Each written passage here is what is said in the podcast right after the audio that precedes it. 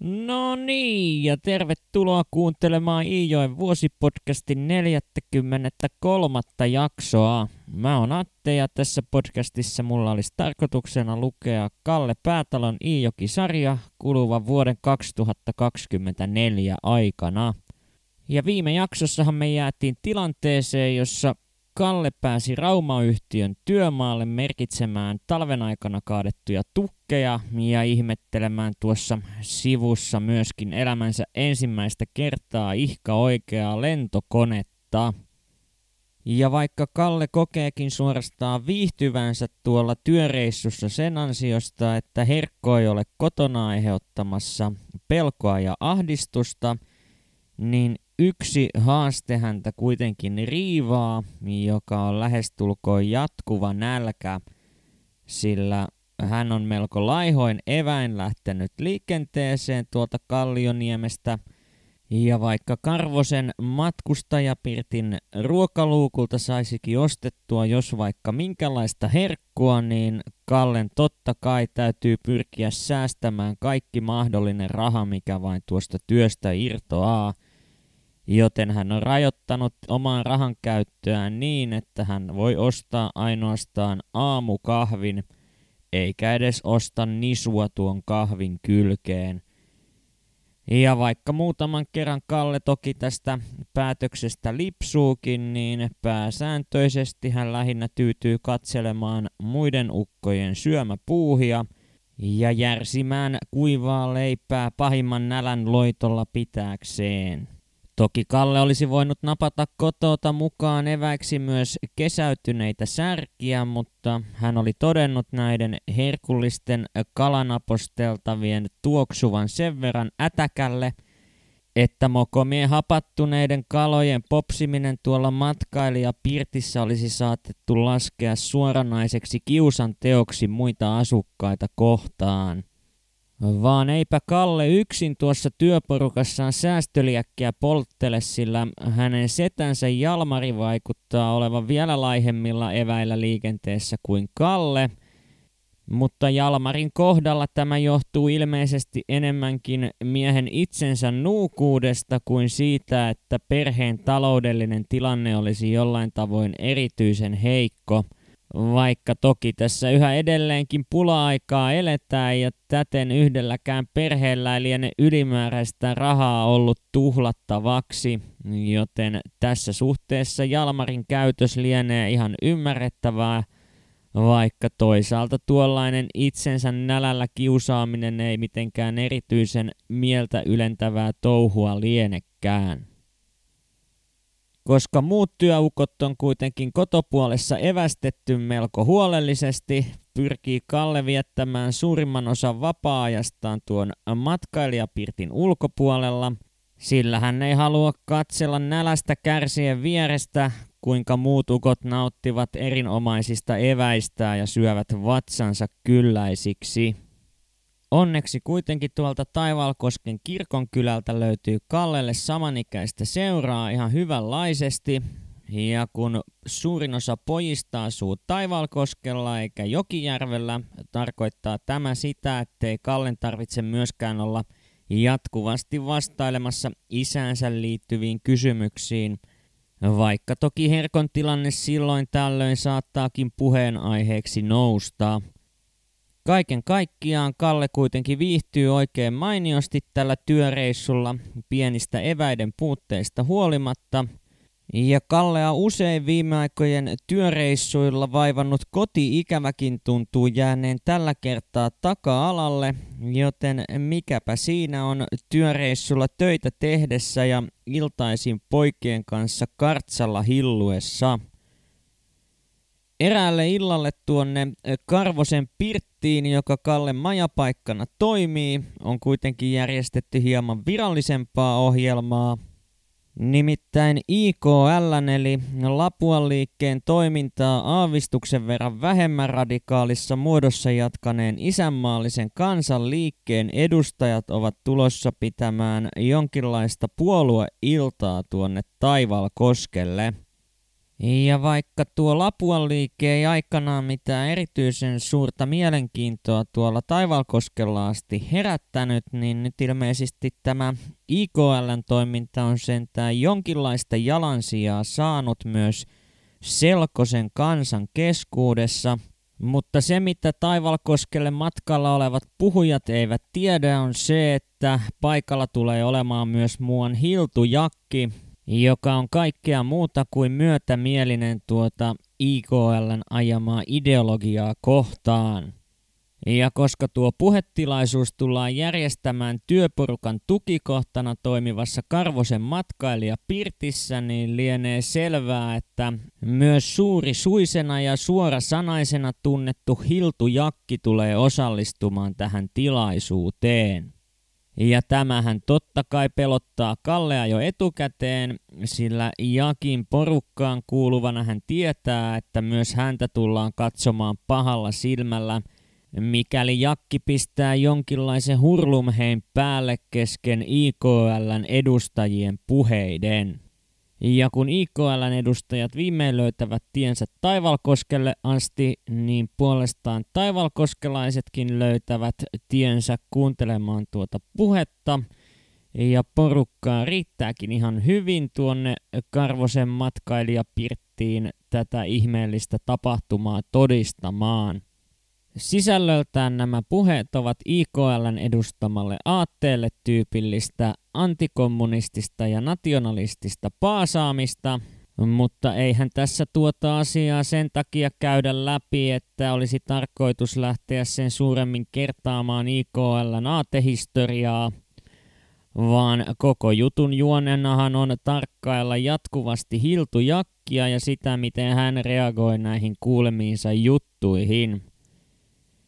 Ja riippuen vähän siitä, mitä lukija Hiltujakilta odottaa, voi näitä illan tapahtumia kenties pitää jonkinlaisena pettymyksenä, sillä Jakki ei suinkaan aloita minkäänlaista vänkäysperformanssia näiden IKL-tyyppien kanssa, vaan tyytyy lähinnä haukottelemaan kovaäänisesti ja tekemään itsensä muilla tavoin tietyksi tuolla tilaisuudessa – joten minkäänlaista poliittista kärhämää tuolla ei saada aikaiseksi, vaikka toki sellaisen vaaran ovat kaikki vieraat ilmassa havainneet hiltujakin touhuja tarkastellessaan.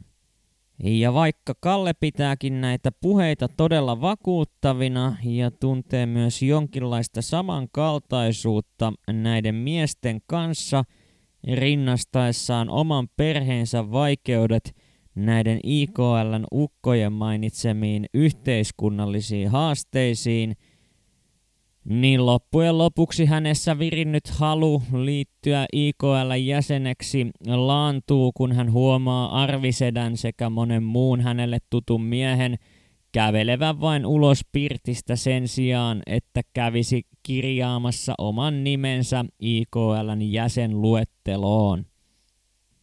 Ja tokihan tämä IKLn edustaja nimeltään Juntunen ehtii paikalta poistuessaan leimata Jakin oikein emäkommunistiksi, kun hän piti tuollaista meteliä koko puheen ajan. Mutta tähän joutuu naureskellen Lehon porvari eli kauppias Karvonen toteamaan, että ei se meidän Jakki mikään kommunisti ole ja sille päälle sattuessaan saattaisi pitää aivan samankaltaista älämölöä kommunistienkin vastaavissa tilaisuuksissa. Hiltujakin tarkempia mietteitä liittyen IKLn illassa kuultuihin näkemyksiin päätalo ei ainakaan vielä tässä vaiheessa romaania paljasta. Mutta jos nyt mietitään Jakin näkemyksiä, jotka hän esitti ennen tätä iltaa – sekä hänen mielipiteitään liittyen suojeluskuntatoimintaan, niin tuskin osun ihan hirveän pahasti pieleen veikatessani, että erityisen innostunut Jakki näistä ajatuksista tuskin lienee ollut. Toinen asia, joka Kallea viihdyttää tämän työreissun aikana tämän IKLn illan ja satunnaisten kavereiden kanssa hengailun lisäksi, on niin sanottu jätkien koulu.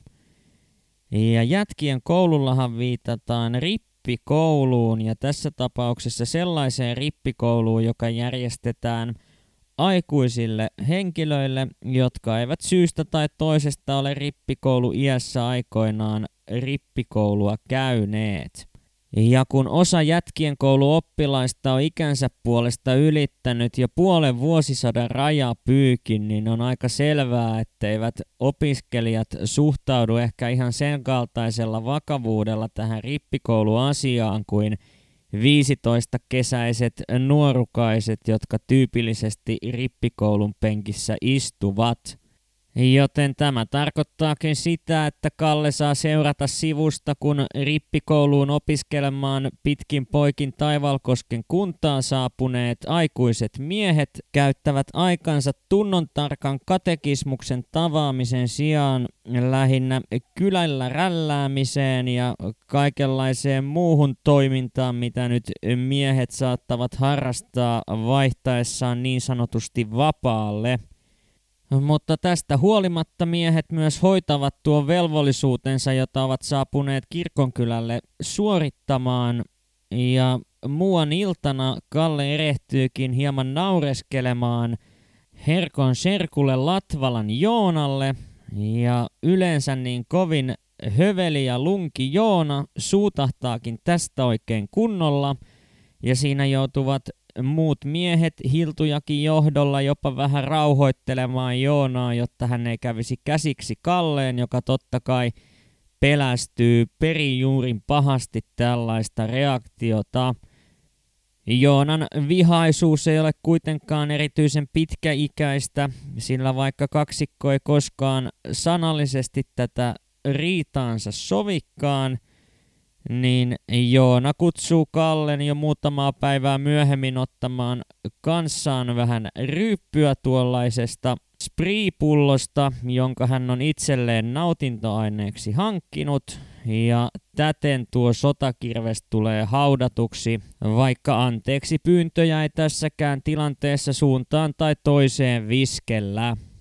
Lopulta kaikki tukit saadaan kuitenkin merkityksi, mikä tarkoittaa sitä, että työmaa tulee päätökseensä ja on tullut palkanmaksun aika.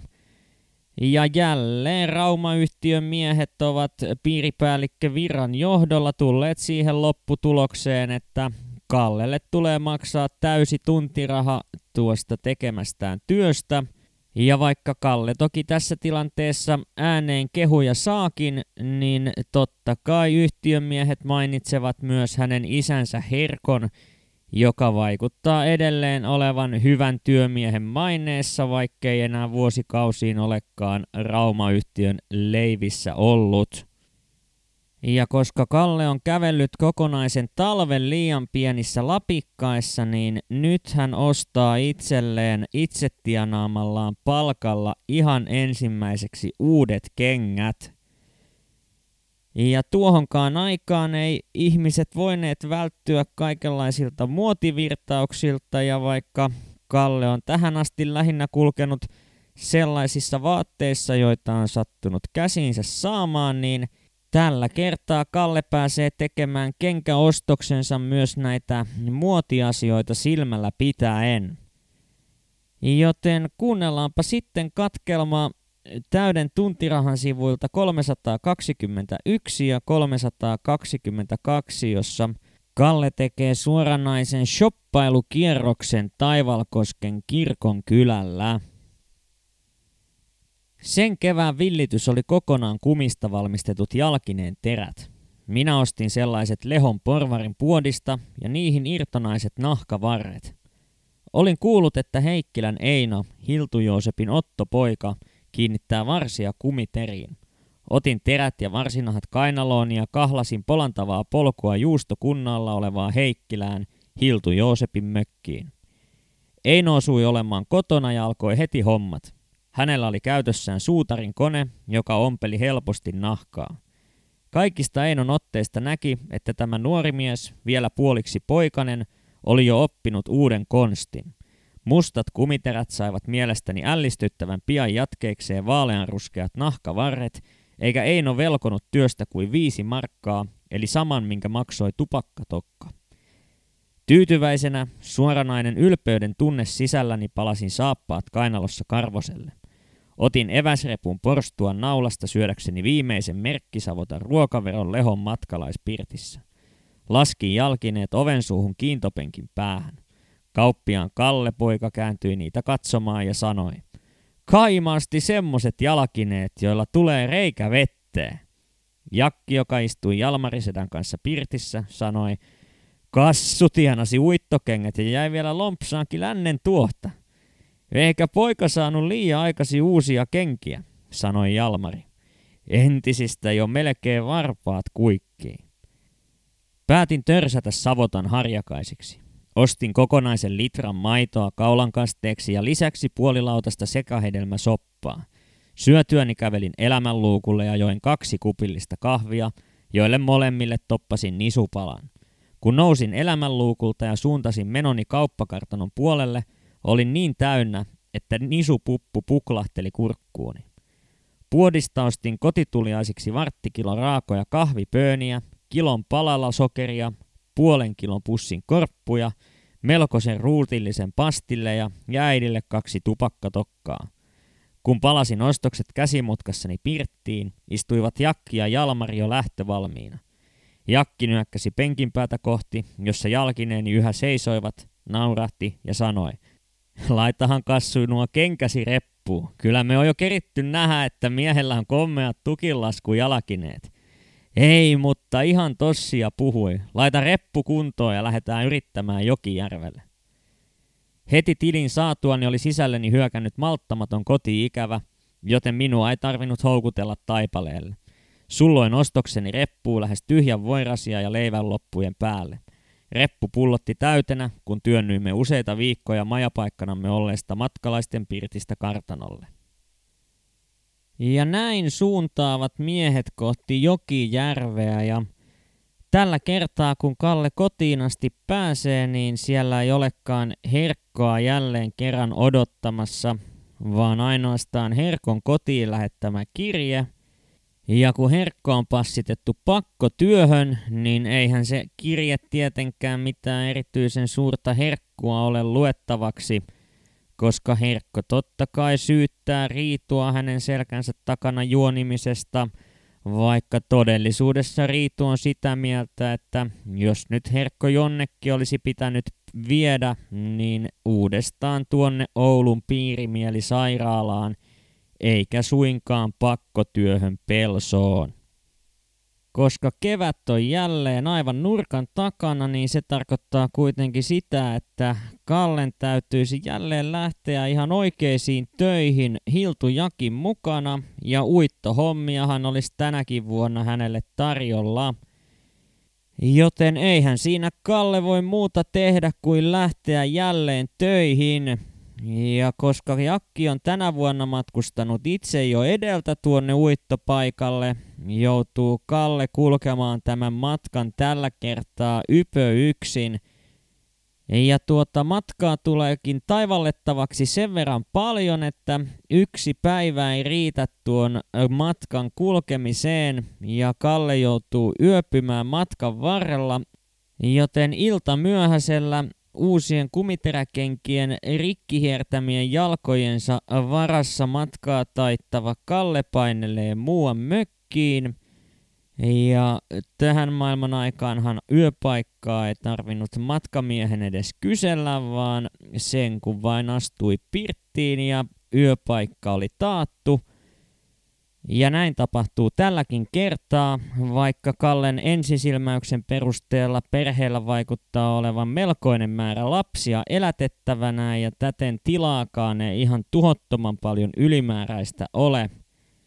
Vaan kun Kalle alkaa siinä eväitään popsimaan ja lapsetkin hieman rauhoittuvat, niin lopulliseksi lapsikatraan päämääräksi selviää yhdeksän lasta – ja näistä lapsista vanhin tytär nimeltään Jenni lyöttäytyy Kallen seuraan siihen pöydän ääreen ja alkaa kyselemään Kallelta melko suorasanaisesti vähän sitä sun tätä sekä lupia kyselemättä maistelemaan Kallen eväitä eli Kallen mukanaan tuomaa leivän känttyä sekä voita jotka hän on pakannut mukaan eväiksi savottareissua ajatellen.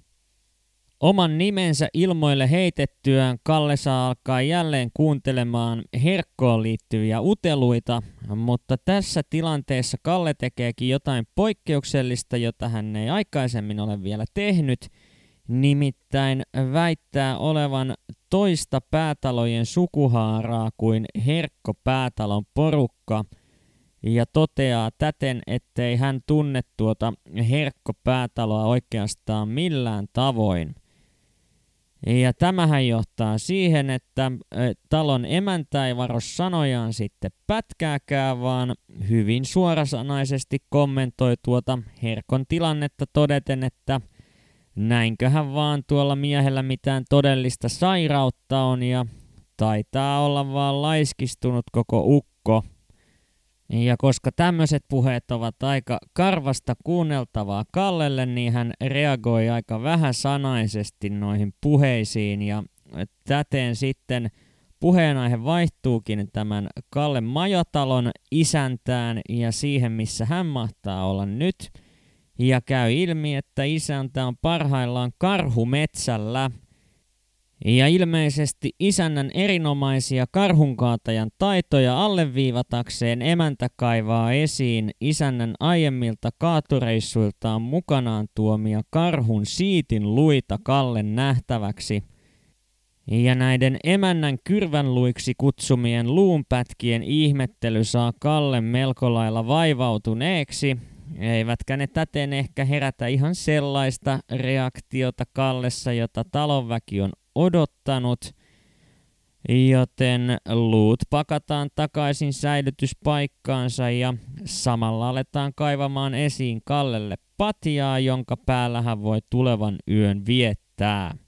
Tässä vaiheessa Jenni käskee nuoremmat sisaruksensa sänkyyn, johon sisarukset vastaavat suoranaisella ihmetyksellä, sillä tyypillisesti nukkumajärjestelyt on hoidettu toisinpäin – Eli Jenni on nukkunut sängyssä ja lapset sitten patjalla lattialla.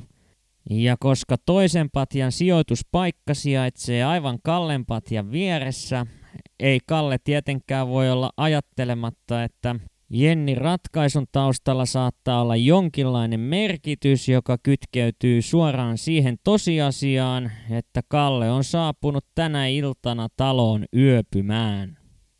Mutta se, Onko Jennin uuden nukkumajärjestelyn taustalla jonkinlaisia taka-ajatuksia vai luuleeko Kalle vain omiaan, jää huomisen asiaksi. Joten kiitos kun jaksoit taas kuunnella tänne asti ja palataan huomenissa asiaan. Moikka!